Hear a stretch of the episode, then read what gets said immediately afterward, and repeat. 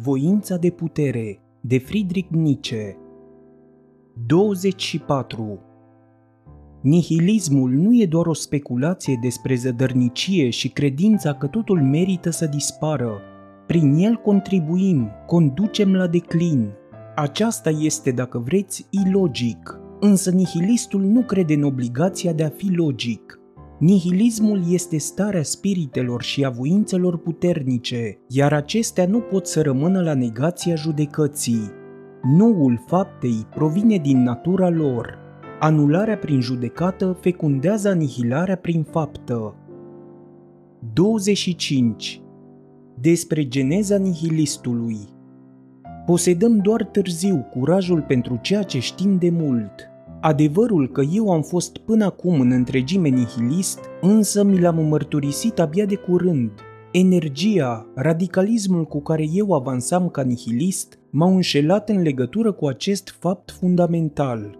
Atunci când ne îndreptăm spre un cel, pare imposibil ca absența unui cel să fie principiul credinței noastre. 26. Pesimismul celor în stare să făptuiască Întrebarea la ce bun, după o confruntare înspăimântătoare, chiar după victorie, faptul că un lucru este de 100 de ori mai important decât întrebarea dacă noi ne simțim bine sau rău, instinctul fundamental al tuturor naturilor puternice și, prin urmare, deopotrivă dacă ceilalți se simt bine sau rău. Pe scurt, faptul că avem un cel pentru care nu ezităm să aducem sacrificii umane, să traversăm orice pericol, să ne asumăm răul și ceea ce este cel mai rău, marea pasiune. Alte cauze ale nihilismului 27. Cauze ale nihilismului Lipsește specia superioară, cu alte cuvinte, aceea a cărei fecunditate și putere inepuizabilă mențin credința în om.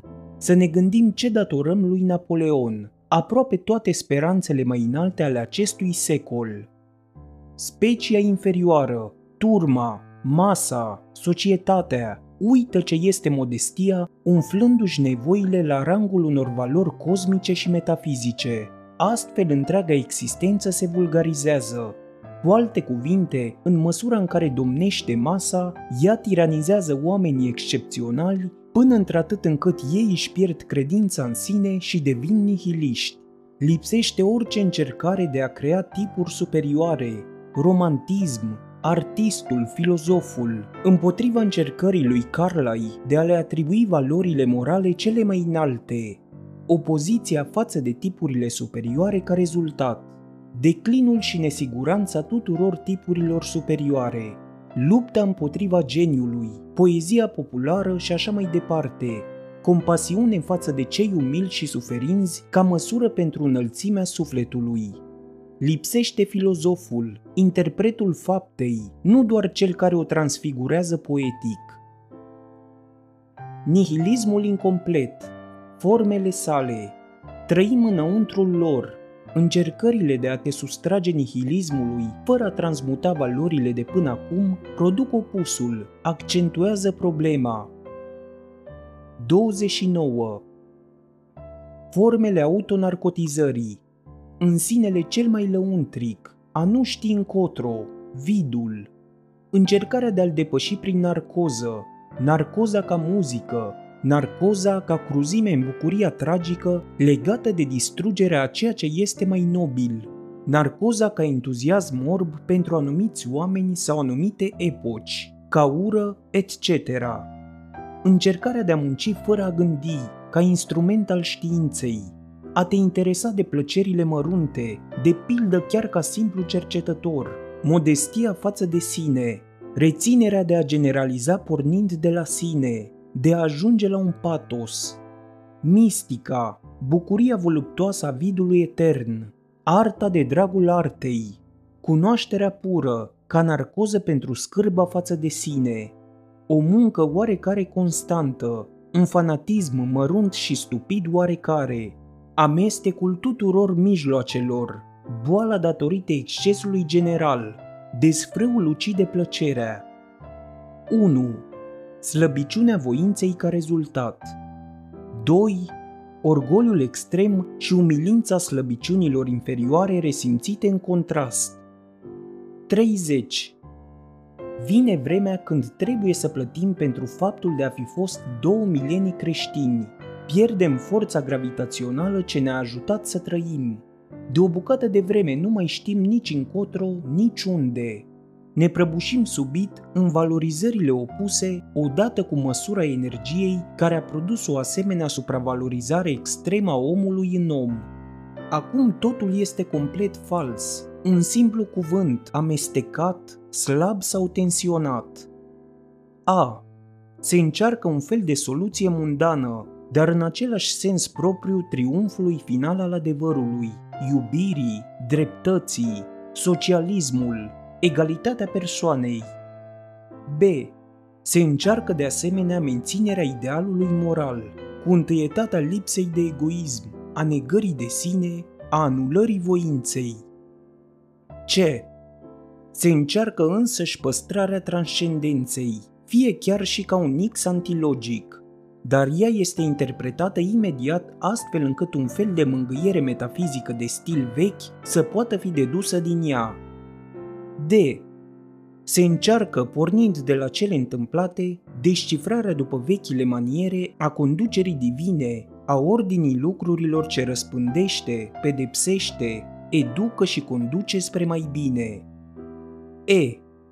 Acum, ca și înainte, se credea în bine și rău, astfel încât se resimte ca sarcină victoria binelui și distrugerea răului. Acesta este stilul englezesc, caz tipic de minte obtuză, John Stuart Mill. F. Disprețul caracterului natural, al dorințelor, al ego-ului. Încercarea de a înțelege chiar spiritualitatea cea mai înaltă și arta ca rezultate ale unei depersonalizări. G se permite în continuare amestecul bisericii în toate trăirile și momentele fundamentale ale vieții individuale pentru a le acorda har și un sens superior. Tot mai avem statul creștin, căsătoria creștină. 31. Au existat epoci ce au gândit mai mult, s-au sfâșiat mai profund prin gândire decât a noastră. Epoci ca acelea de pildă în care a apărut Buddha, când poporul însuși, după secole întregi de vechi polemici de sectă, s-a găsit în cele din urmă rătăcit tot atât de adânc în abisurile doctrinelor filozofice, precum temporar popoarele europene în subtilitățile dogmelor religioase. Să nu ne mai lăsăm ispitiți de literatură și presă pentru a gândi ceva măreți despre spiritul epocii noastre, milioanele de spiritiști și un creștinism acrobatic, având urățenia cumplită ce caracterizează toate născocirile englezești, oferă criterii mai adecvate. Pesimismul european se află încă la începuturile sale, o mărturie împotriva sa. El nu are încă aici acea fixitate extraordinară, obsesivă a privirii în care se reflectă neantul, pe care a avut-o odinioară în India, Prea multă construcție și prea puțină devenire organică sunt în el, prea mult pesimism savant și poetic. Am în vedere faptul că o bună parte din el este adăugat prin gândire și inventat, este creat fără a fi însă cauză. 32. Critica pesimismului de până acum Opoziția punctelor de vedere eudemoniste ca reducție completă la întrebarea ce sens are? Reducția deprimării, pesimismul nostru. Lumea nu are valoarea pe care o credeam. Credința noastră însă și-a sporit până într-atât instinctul nostru de cunoaștere, încât suntem constrânși astăzi să spunem acest lucru.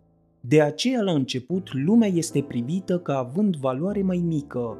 Ea este mai întâi astfel simțită, doar în acest sens suntem noi pesimiști, respectiv cu voința de a ne mărturisi necondiționat această revalorizare și de a nu ne amăgi și minți ca odinioară.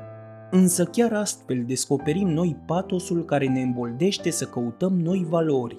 În suma, lumea ar putea avea o valoare mult mai mare decât credeam noi. Trebuie să pătrundem în spatele naivității idealurilor noastre și înțelegând poate faptul că le-am conferit interpretarea cea mai înaltă, să recunoaștem că ființei noastre umane nu i-am acordat nici măcar o valoare relativ modestă. Ce a fost divinizat? Instinctele valorice în lăuntrul comunității, ceea ce face posibilă supraviețuirea ei. Ce a fost înfierat? Ceea ce separa pe oamenii superiori de cei inferiori, instinctele ce ridică abisuri. 33. Cauze ale apariției pesimismului 1. Faptul că instinctele cele mai puternice și mai pline de viitor ale vieții au fost până acum calomniate, astfel încât viața are deasupra un blestem. 2 Faptul că vitejia tot mai mare și neîncrederea semeața omului înțelege sinteza indestructibilă a acestor instincte cu viața și se întoarce iarăși spre viață. 3. Faptul că doar cei mai mediocri prosperă, aceia care nu simt deloc acel conflict, în timp ce specia superioară decade, socotindu-se o formă a declinului, că pe de altă parte mediocrul, punându-se pe sine drept cel și sens, se indignează că nimeni nu mai poate da un răspuns întrebării la ce bun. 4. Faptul că pipernicirea, aptitudinea durerii, neliniștea, graba, forfota sunt tot mai mari, că reprezentarea acestui întreg iureș a așa numitei civilizații devine din ce în ce mai accesibilă, că individul în fața acestei mașinării monstruoase ezită și se supune. 34. Pesimismul modern este o expresie a inutilității lumii moderne, nu a lumii și a existenței. 35. Preeminența suferinței față de plăcere sau contrariul ei, hedonismul. Aceste două concepții sunt ele însele forme ce conduc spre nihilism, căci în ambele cazuri nu este postulat niciun alt sens ultim, decât fenomenul plăcerii sau al neplăcerii. Dar așa vorbește o specie de om care nu mai cutează să impună o voință, o intenție, un sens. Pentru orice specie umană mai viguroasă, valoarea vieții nu se măsoară câtuși de puțin după criteriul acestor lucruri secundare, și chiar în cazul unei preeminențe a suferinței, ar fi posibilă totuși o voință puternică, un da spus vieții, o nevoie a acestei preeminențe. Viața nu are rost, resemnare. La ce bun lacrimile? Un val de gândire neputincios și sentimental. 36. Nihilistul filozof are convingerea că tot ceea ce se întâmplă e lipsit de sens și zadarnic și că nu ar trebui să existe ființă lipsită de sens și zadarnică, Însă de unde acest nu ar trebui? De unde acest sens, acest criteriu? Nihilistul este de fapt de părere că perspectiva unei asemenea existențe pustii și inutile are un efect de insatisfacție, de pustiire, de disperare asupra unui filozof. O asemenea înțelegere contrazice sensibilitatea noastră subtilă ca filozof. Ea sfârșește în valorizarea absurdă, Caracterul existenței ar trebui să-i producă plăcere filozofului pentru ca ea să ființeze de drept. Ori este lesne de înțeles că plăcerea și lipsa acesteia în lăuntrul realului pot avea doar sensul unor mijloace. Ar rămâne întrebarea dacă noi putem în genere sesiza sensul, țelul, dacă nu cumva chestiunea privind lipsa de sens și opusul acesteia este pentru noi insolubilă. 37.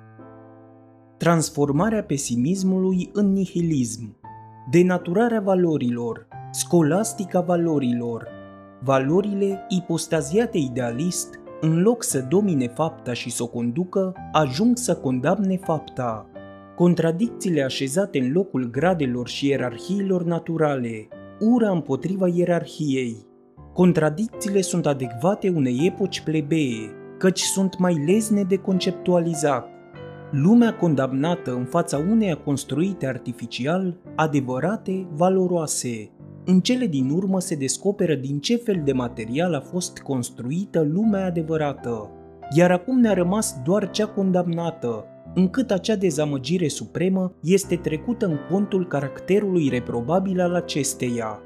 Astfel se ivește nihilismul. S-au păstrat valorile orientative și nimic altceva. Aici apare problema puterii și a slăbiciunii.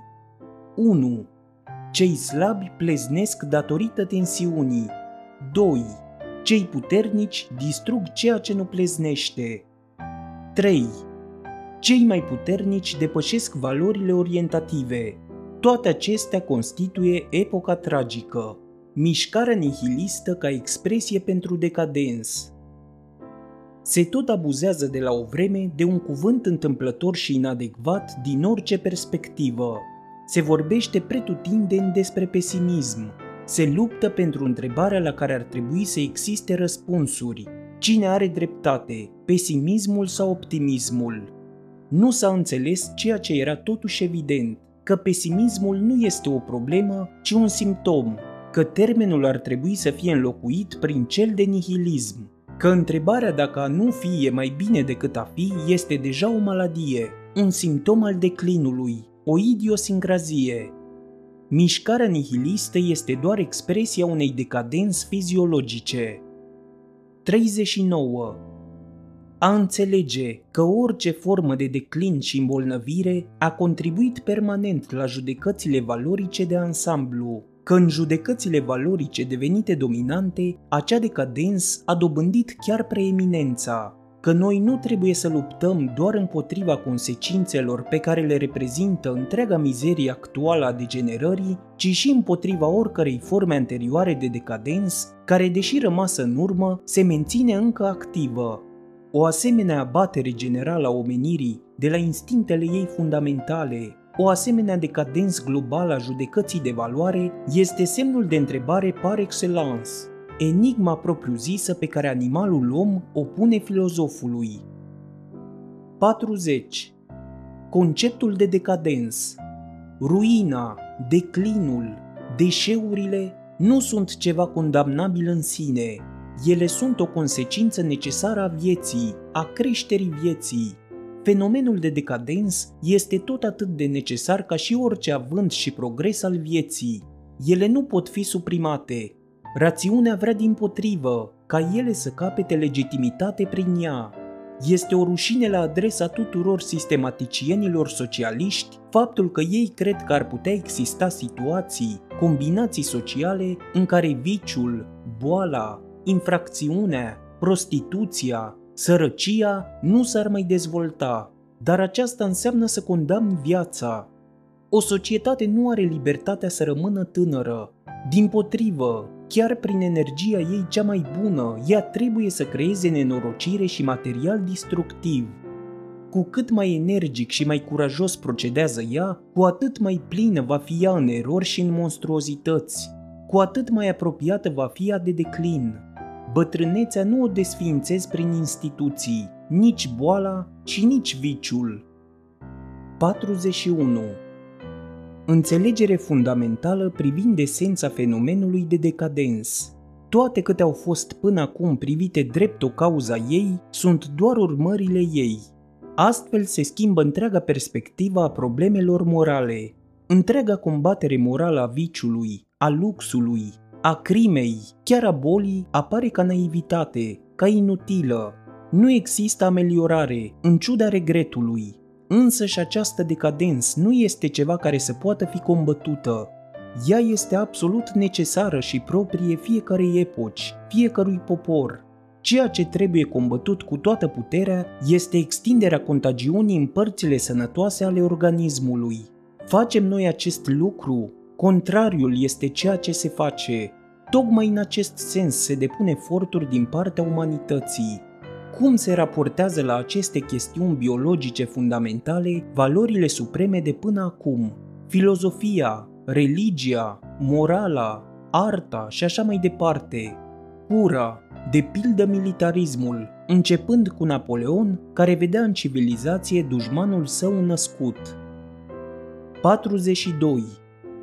Cele ce erau privite până acum drept cauze ale degenerării sunt consecințele ei. dar și ceea ce este socotit ca un remediu al degenerării reprezintă doar un paliativ împotriva anumitor efecte ale acesteia. Cei vindecați sunt doar un tip de degenerați, consecințe ce rezultă din decadens. Viciul, viciozitatea, boala, caracterul maladiv, crima, criminalitatea, celibatul, sterilitatea, isteria, slăbiciunea voinței, alcoolismul, pesimismul, anarhismul, libertinajul, chiar cel spiritual, cei care calomniază, subminează, cei care pun totul la îndoială, cei care distrug. 43. Despre conceptul de decadens 1. Scepticismul este o consecință a fenomenului de decadens, la fel și libertinajul spiritului. 2.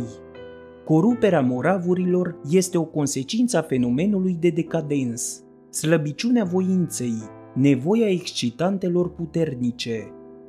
3. Metodele curative, cele psihologice și morale, nu schimbă evoluția acestei decadens. Ele nu stopează, sunt nule din punct de vedere fiziologic. Înțelegerea nulității complete a acestor pretinse reacții ele sunt forme de narcotizare împotriva anumitor fenomene consecutive fatale. Ele nu produc elementul morbid. Ele sunt adeseori încercări eroice de a anula omul produs de decadens, de a impune un minim al caracterului său nociv. 4. Nihilismul nu este o cauză, ci doar logica acestei decadens. 5. Cel bun și cel rău sunt doar două tipuri determinate de decadens. Ele se presupun reciproc în toate fenomenele fundamentale. 6. Chestiunea socială este o consecință izvorâtă din decadens. 7. Maladiile, mai ales bolile de nervi și cele mentale, sunt semne că lipsește forța defensivă a naturii puternice. Acesta este sensul iritabilității, faptul că plăcerea și disconfortul devin probleme de prim plan. 44. Tipurile cele mai generale de decadens 1. Se alege cu credința că se aleg remedii, ceea ce accelerează epuizarea. Acesta este cazul creștinismului, pentru a numi cazul cel mai pregnant de instinct ce a dat greș, acesta este cazul progresului. 2. Se pierde forța de a te opune stimulilor. Suntem condiționați de accidente. Trăirile sunt trivializate și dilatate enorm. O depersonalizare, o degradare a voinței. Acestui fapt îi aparține un întreg tip de morală, cea altruistă, aceea care vorbește mereu despre compasiune, la care esențialul este slăbiciunea personalității, astfel încât ea consumă și tremură permanent ca o coardă întinsă la maximum, o iritabilitate extremă. 3. Se confundă cauza cu efectul. Fenomenul de decadens nu este înțeles în sens fiziologic, iar consecințele sale sunt privite drept cauze veritabile ale faptului de a te simți rău. Acesta este cazul întregii morale religioase. 4. Se visează o stare în care nu se mai suferă. Viața este resimțită într-adevăr ca sursa a relelor. Stările inconștiente, lipsite de senzații, somn, leșin, sunt etichetate ca fiind incomparabil mai valoroase decât cele conștiente. De aici o metodică. 45. Despre igiena celor slabi tot ceea ce se face în starea de slăbiciune eșuează. Morala a nu face nimic. Ori lucrul cel mai rău este faptul că energia necesară suspendării faptei, cenzurării reacției, dobândește caracterul cel mai patologic sub influența slăbiciunii, că niciodată nu reacționezi mai rapid, mai orbește, decât atunci când nu ar trebui să reacționezi deloc. Forța unui caracter se arată în așteptarea, în amânarea reacției. Voința este slabă, iar rețeta pentru a preîntâmpina lucrurile stupide ar fi să ai o voință puternică și să nu faci nimic. Un gen de autodistrugere, instinctul de conservare este compromis. Slăbiciunea își dăunează sieși. Acesta este tipul reprezentat de decadens. Într-adevăr, întâlnim o reflecție extrem de bogată despre practicile promovării impasibilității. Instinctul este pe calea cea bună atunci când a nu face nimic este mai util decât a face ceva. Toate practicile sectelor, ale filozofilor solitari, ale fachirilor, au la bază convingerea că măsura valorică corectă este aceea potrivit căreia un anume tip uman își este sieși cel mai util atunci când își reprimă pe cât posibil acțiunea. Mijloace de alienare, supunerea absolută, activitatea mașinală, separarea omului de lucrurile ce ar impune o decizie și o acțiune imediată. 46. Slăbiciunea voinței Aceasta este o metaforă ce ar putea înșela, căci nu există voință și, prin urmare, niciuna puternică sau slabă. Multitudinea și caracterul gregar al impulsurilor, lipsa unui sistem care să le reunească, au ca rezultat voința slabă. Coordonarea acesteia sub supremația unui singur impuls determină voința puternică, în primul caz, avem de-a face cu o oscilare și lipsa unui centru de greutate. În ultimul, cu precizia și claritatea unei direcții. 47. Ceea ce se moștenește nu este boala, ci caracterul maladiv, neputința de a te opune pericolului influențelor dăunătoare, etc., vlăguirea forței de împotrivire, exprimat moral, resemnarea și umilința în fața dușmanului. M-am întrebat dacă nu cumva toate aceste valori supreme ale filozofiei de până acum, morală și religie, nu pot fi comparate cu valorile celor debili, ale bolnavilor mentali și ale neuroastenicilor.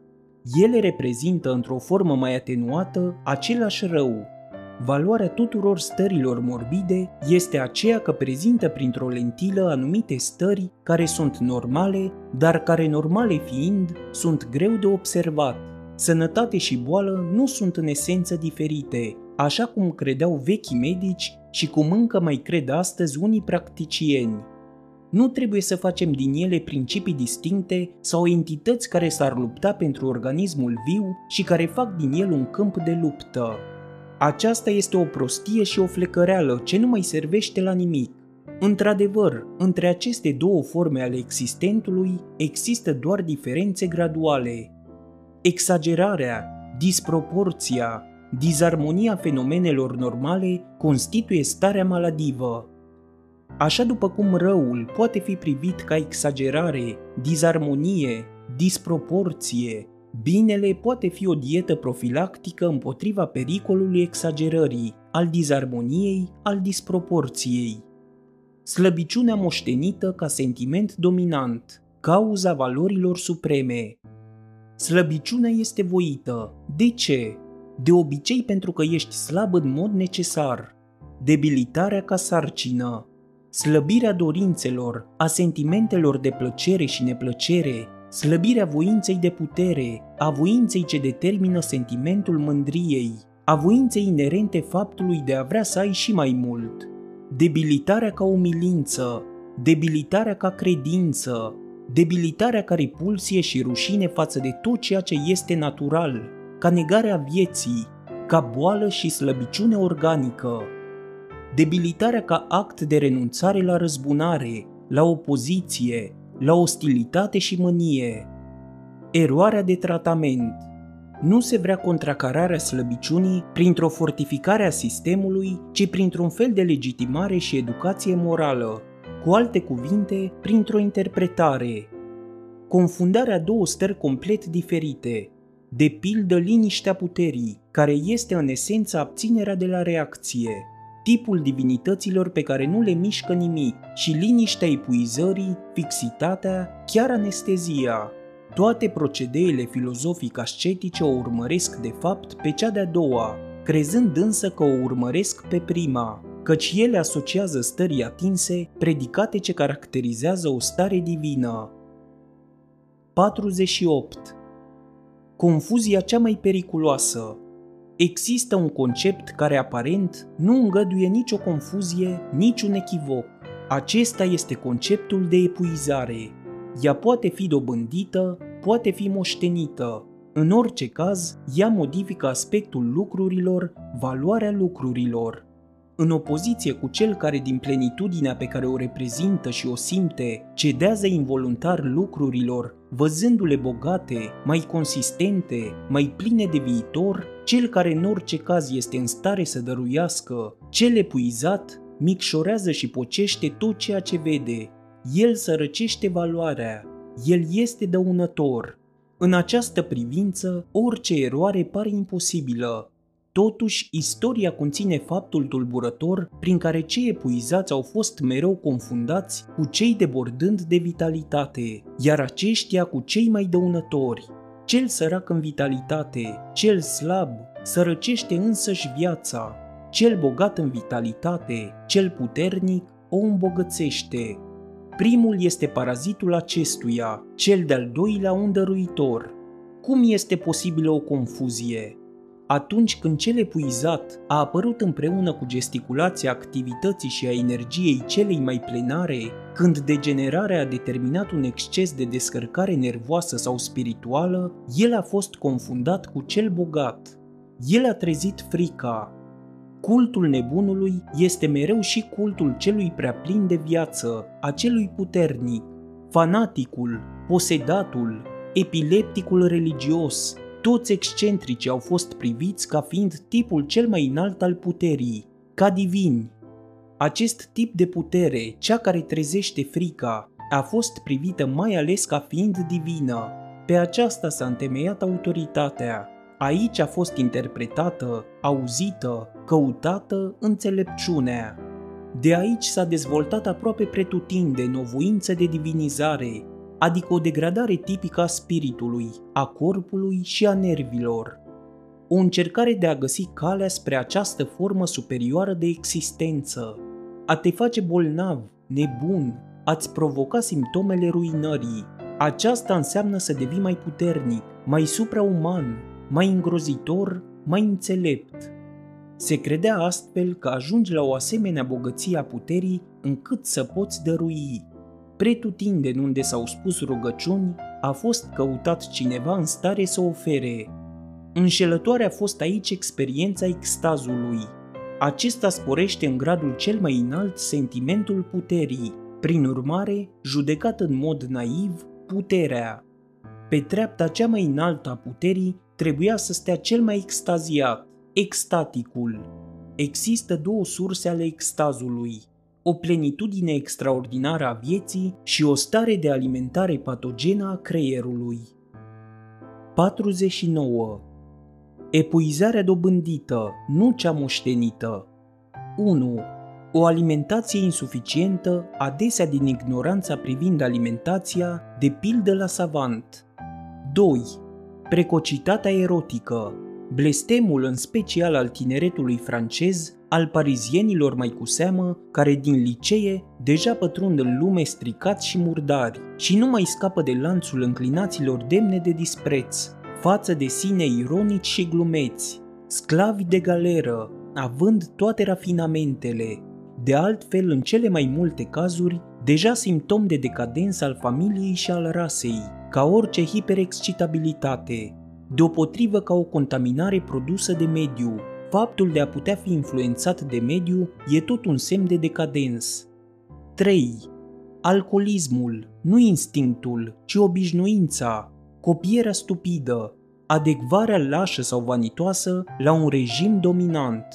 Ce binefacere este un evreu printre germani, ce multă obtuzitate, cât de stupidă mintea, cât de albaștri ochii, lipsa de spirit în expresie, cuvânt, ținută, leneșa întindere, nevoia germană de odihnă, care provine nu din prea multă muncă, ci dintr-o excitare și supraexcitare dăunătoare prin băuturi alcoolice. 50. Teoria epuizării Viciul, bolnavii mental, respectiv artiștii, criminalii, anarhiștii, aceștia nu sunt clasele asuprite, ci deșeurile societății de până acum din toate clasele. Prin înțelegerea faptului că toate păturile noastre sociale sunt pătrunse de aceste elemente, am înțeles că societatea modernă nu este o societate, un corp, ci un conglomerat bolnav de chandala, o societate care nu mai are forță de excreție. În ce măsură, prin viețuirea comună de secole, caracterul patologic s-a extins în profunzime? Virtutea modernă, spiritualitatea modernă, știința noastră ca forme de boală.